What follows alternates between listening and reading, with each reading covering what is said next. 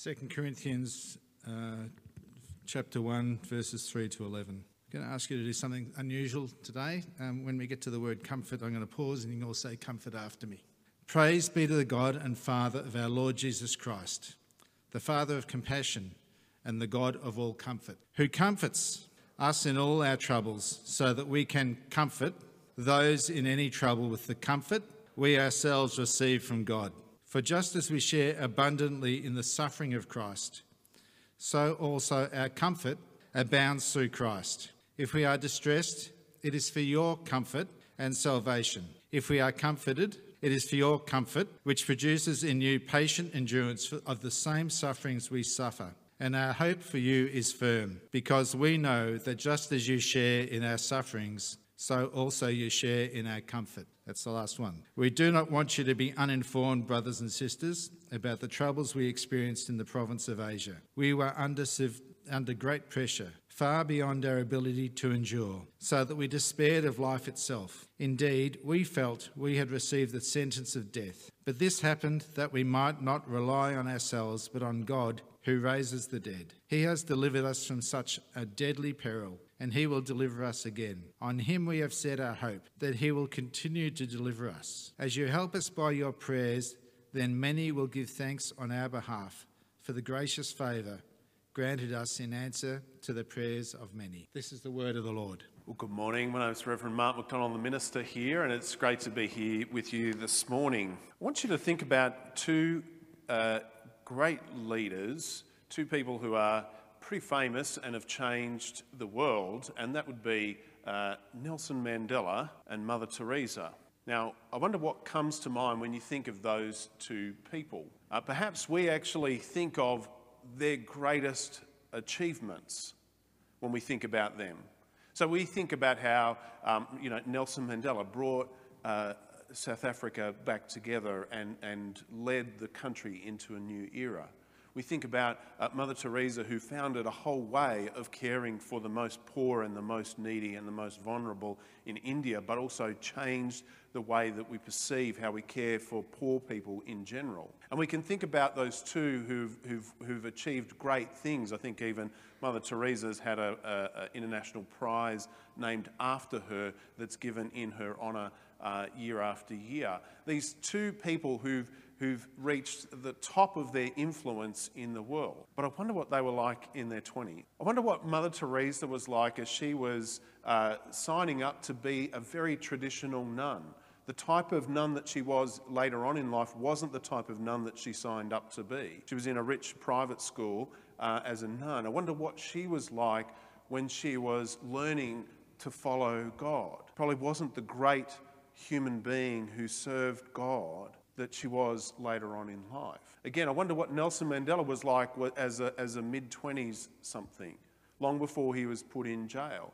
He's probably maybe had, had an idea of something of what he was going to do in life, but probably was also quite a, a, an angry man. I don't know. You see, we think about people who've achieved great things and we sum up their totality of life, and that's what we think they were like most of their life. So when we describe Mother Teresa or we describe Nelson Mandela, we describe them as they are, as they died with all of their achievements. We don't describe them in their early 20s when they were looking forward to life. And again, sometimes when we think about St. Paul, the great missionary who started churches right across the, the, the, the, Roman Empire and wrote many letters that we now call the New Testament scriptures.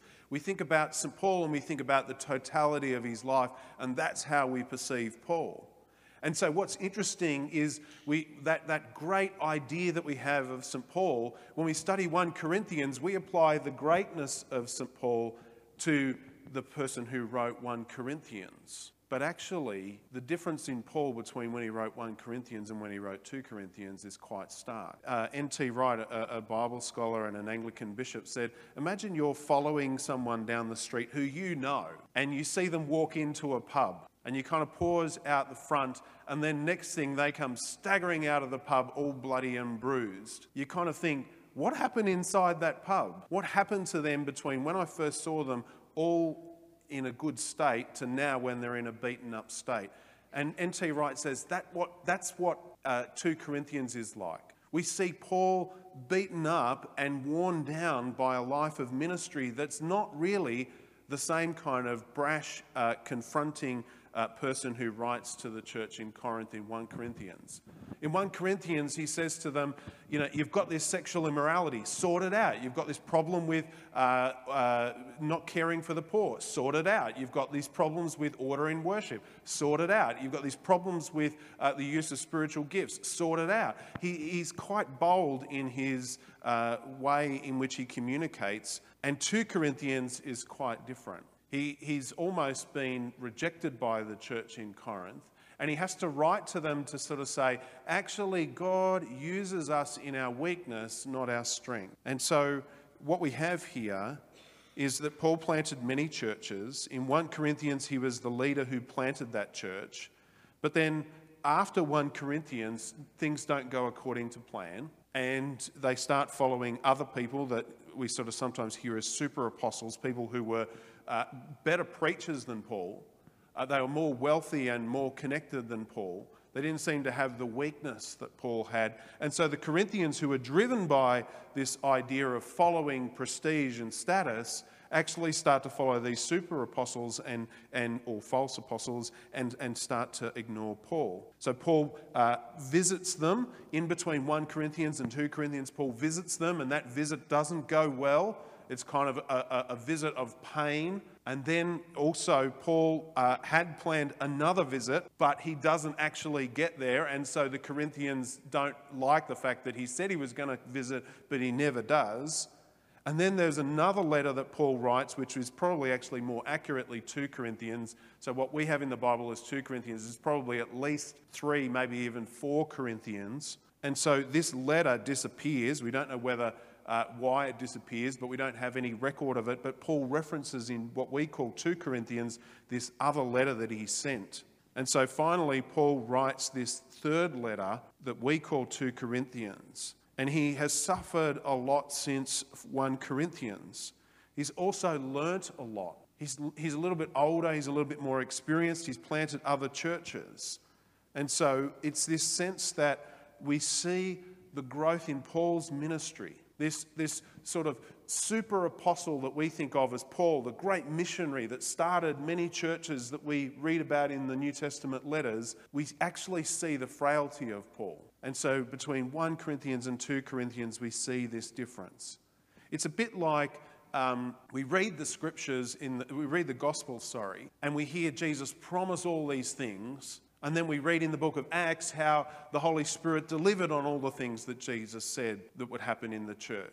And so, in a way, as we look at 2 Corinthians, we kind of see the growth in Paul and the church in Corinth, and it's a reminder to us about how things happen and how things grow and how things develop and how things change. And so, today, I want to study Paul talking about comfort in these difficult circumstances when he has a distant relationship with this church in Corinth. That, in a way, the fact that he even writes to Corinthians after all that's happened probably shows that he has a love and affection for these Corinthians who are starting to reject him anyway. And so, in a way, we come to 2 Corinthians and this passage today. But we probably need to look at some of Paul's other writings to give us a sense of what Paul's talking about here. So, for example, in uh, this week I actually did a funeral um, here at the church, and, and they chose a reading from Ephesians, uh, from Romans 5. And in the book of Romans, Paul actually reminds us that in baptism, in baptism, we are brought into the death of Jesus. And so, if we're brought into the death of Jesus, we'll be brought into the life of Jesus. It's, it's a great reading for a funeral because it's a reminder to somebody who was baptized into Christ that they'll now rise with Christ in eternal life.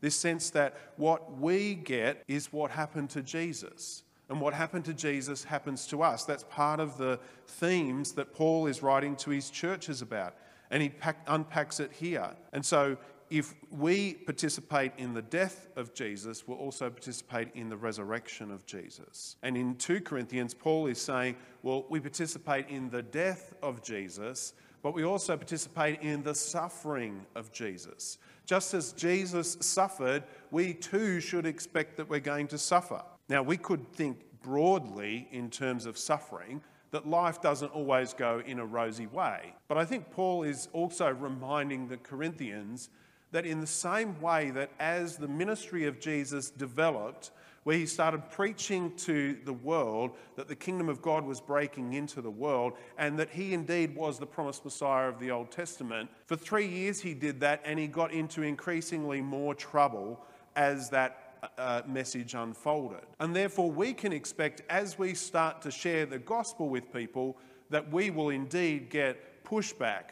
We will get uh, critiqued for it. We will get uh, criticised for it. We will even get perceived as being a bit weird for it. Not that they're badges of honour that we should seek.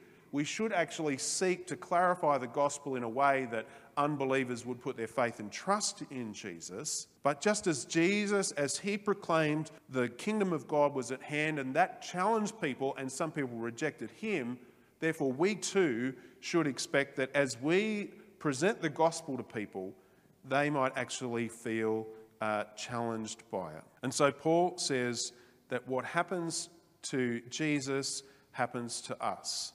And so Paul wants to share with the Corinthians the hardship that he has experienced. They're saying to him, what we gather between these two letters, 1 and 2 Corinthians, is that they're saying, well, look, these other people come on and start preaching the gospel, and they're very eloquent in how they do it, but they also charge money for present, presenting the gospel. And Paul comes and he's a humble tent maker and he doesn't ask them for money, but he presents the gospel. And he's not that eloquent in his presentation of the gospel, but he's got a fervent love of who Jesus is. And Paul is saying, one of the reasons that I have a fervent love of who Jesus is, is because of the hardships, of because of my weakness. As I experience those weaknesses and those hardships and the suffering, I turn to Christ. And so in verse 8, he says, I do not want you to be uninformed about the hardship that we've suffered. Paul did not always receive a warm welcome for preaching the good news of Jesus. You think this is the greatest news anyone could have. The greatest story ever told is of Jesus' suffering and death on the cross and rising to new life to save all of us. What great and glorious news. Surely people want to hear that, but they don't. It challenges them. And so perhaps it's not good news to those who are corrupted by sin and evil. Perhaps some of the people who had pagan practices and pagan ways of living and had a vested interest in some of those pagan practices and developed businesses around that become threatened by the preaching of Paul that preaches a ministry of Jesus and grace.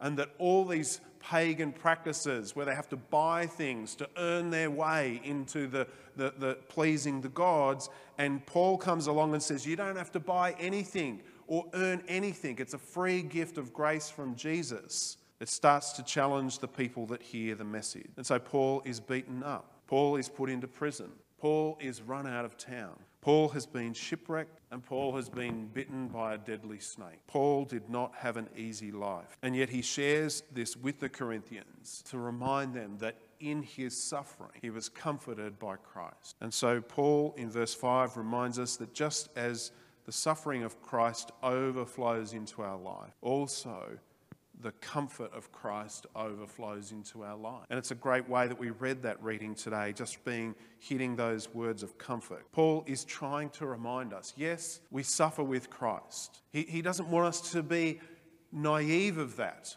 but in that, the comfort of Christ will come to us. As Paul shared in the suffering of Christ, he was brought into a deeper relationship with Christ.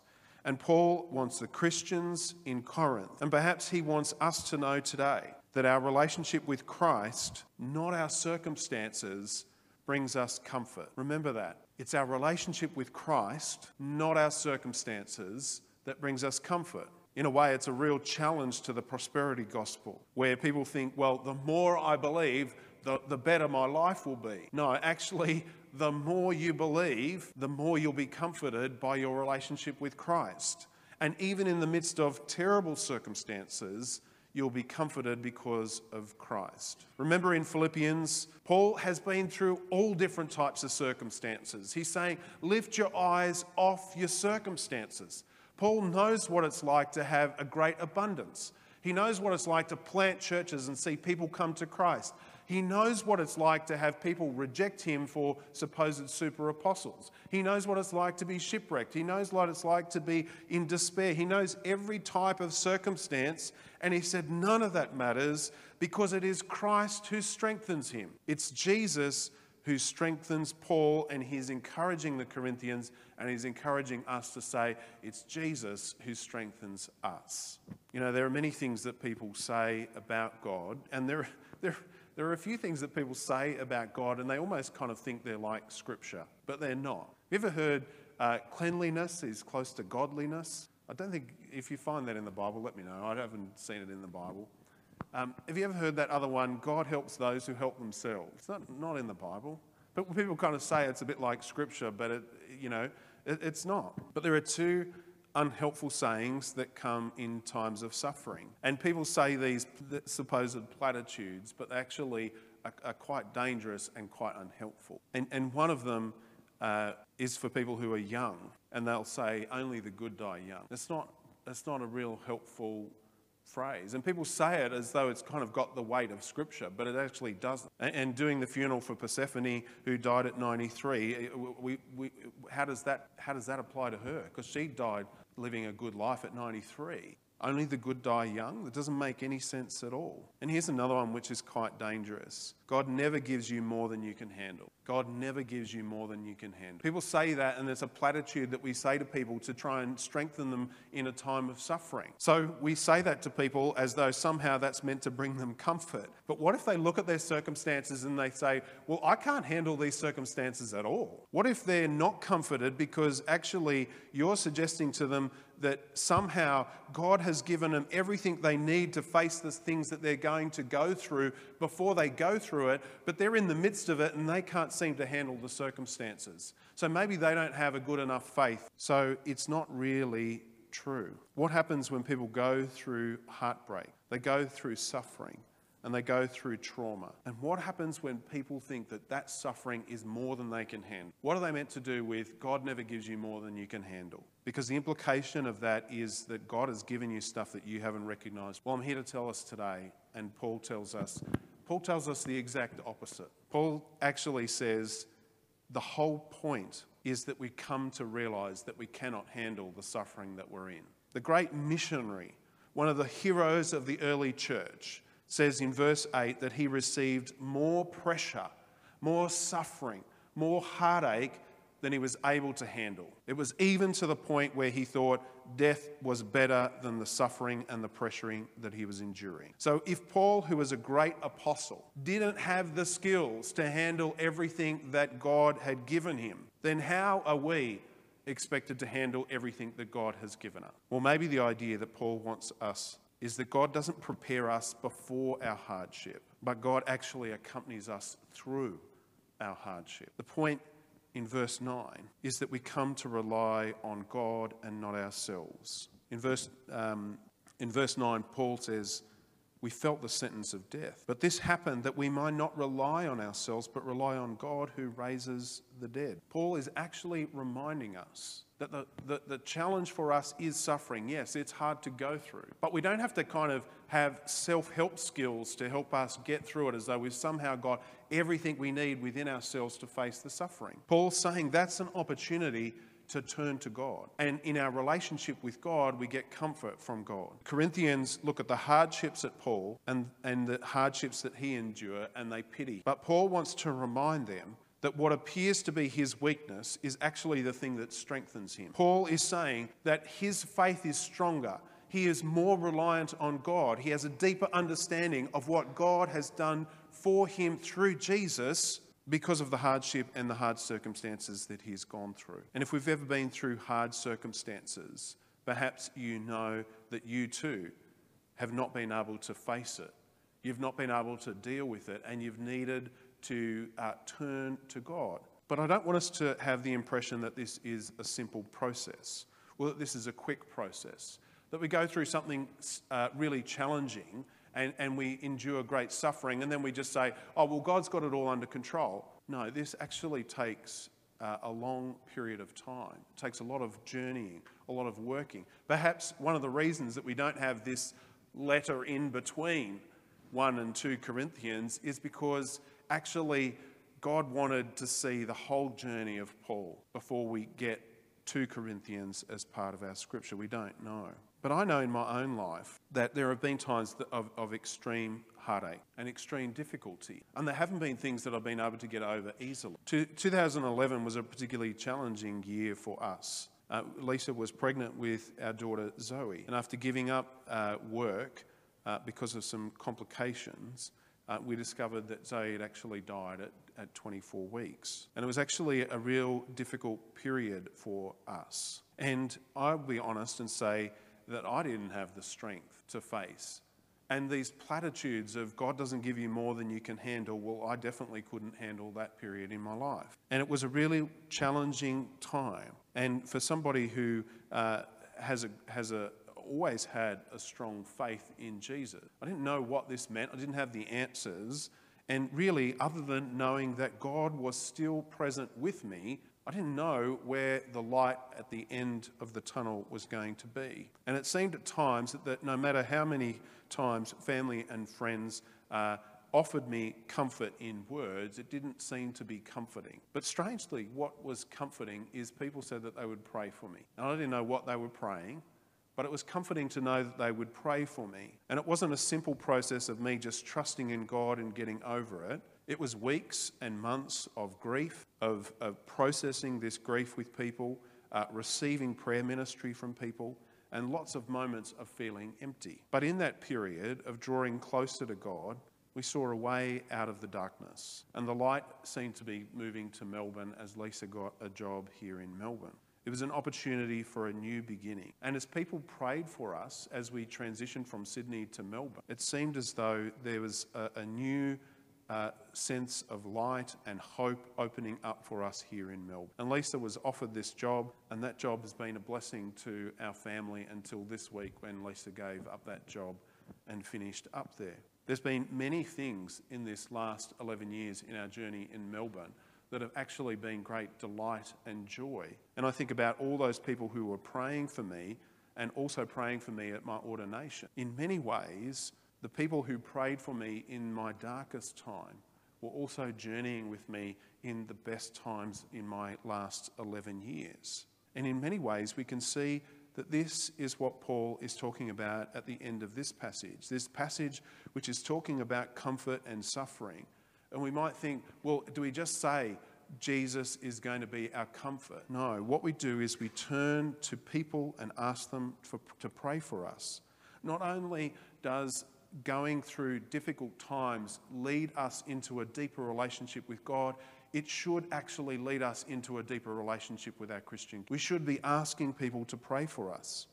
And so Paul says um, in verse 11, and you help us by your prayers. Then many will give thanks on our behalf for the gracious favour granted to us in the answer of the prayers of many. Paul is saying he's asked the Corinthians to pray for him. And they thought he, they were helping somebody who was weak. But actually, when Paul succeeds in his ministry, when Paul plants churches and continues to share the gospel, the Corinthians can take great delight in they prayed for Paul, and Paul has been strengthened in his suffering. And now, Paul, who is stronger, is praying for the Corinthians who are going through difficult times. When people pray for one another, they can take great delight when people move from suffering to a time of peace and joy. And so, perhaps there's been people in your life that have prayed for you in a period of suffering. Maybe there's people that have prayed for you in a period of darkness.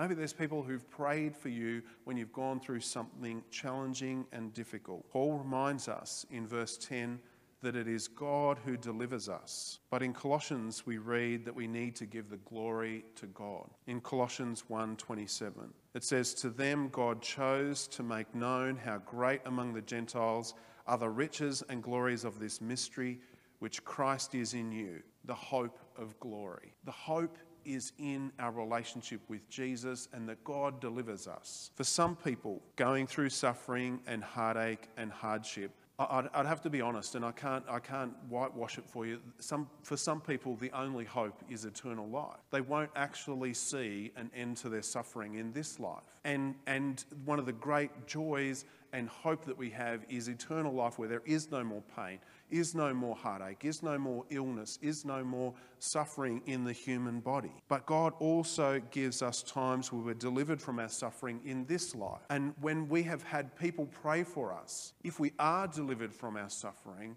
then tell the people who've been praying for you. Don't just ask for prayers in the hardship.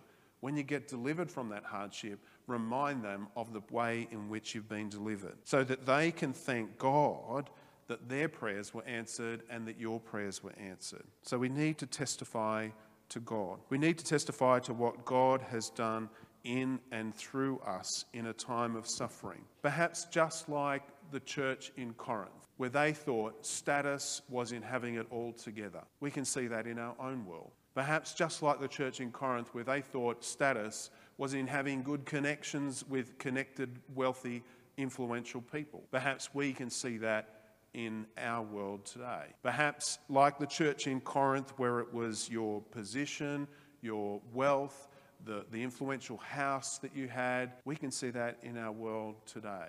And perhaps, just like the church in Corinth, where Paul was offering their weakness and saying, This is an opportunity to turn to Christ. Perhaps we and our world around us can actually see our own weakness, our own frailty, and see this as an opportunity to turn to Christ. So let me pray for us. Gracious God, we praise and thank you for the scriptures. We pray that we who are weak may be strengthened by you. That rather than thinking that somehow we have to do it all ourselves, we can turn to you and we can turn to our brothers and sisters for comfort. And we pray that as we see prayers answered, we may give the glory to you, who is our Saviour. And we make this prayer in Jesus' mighty name.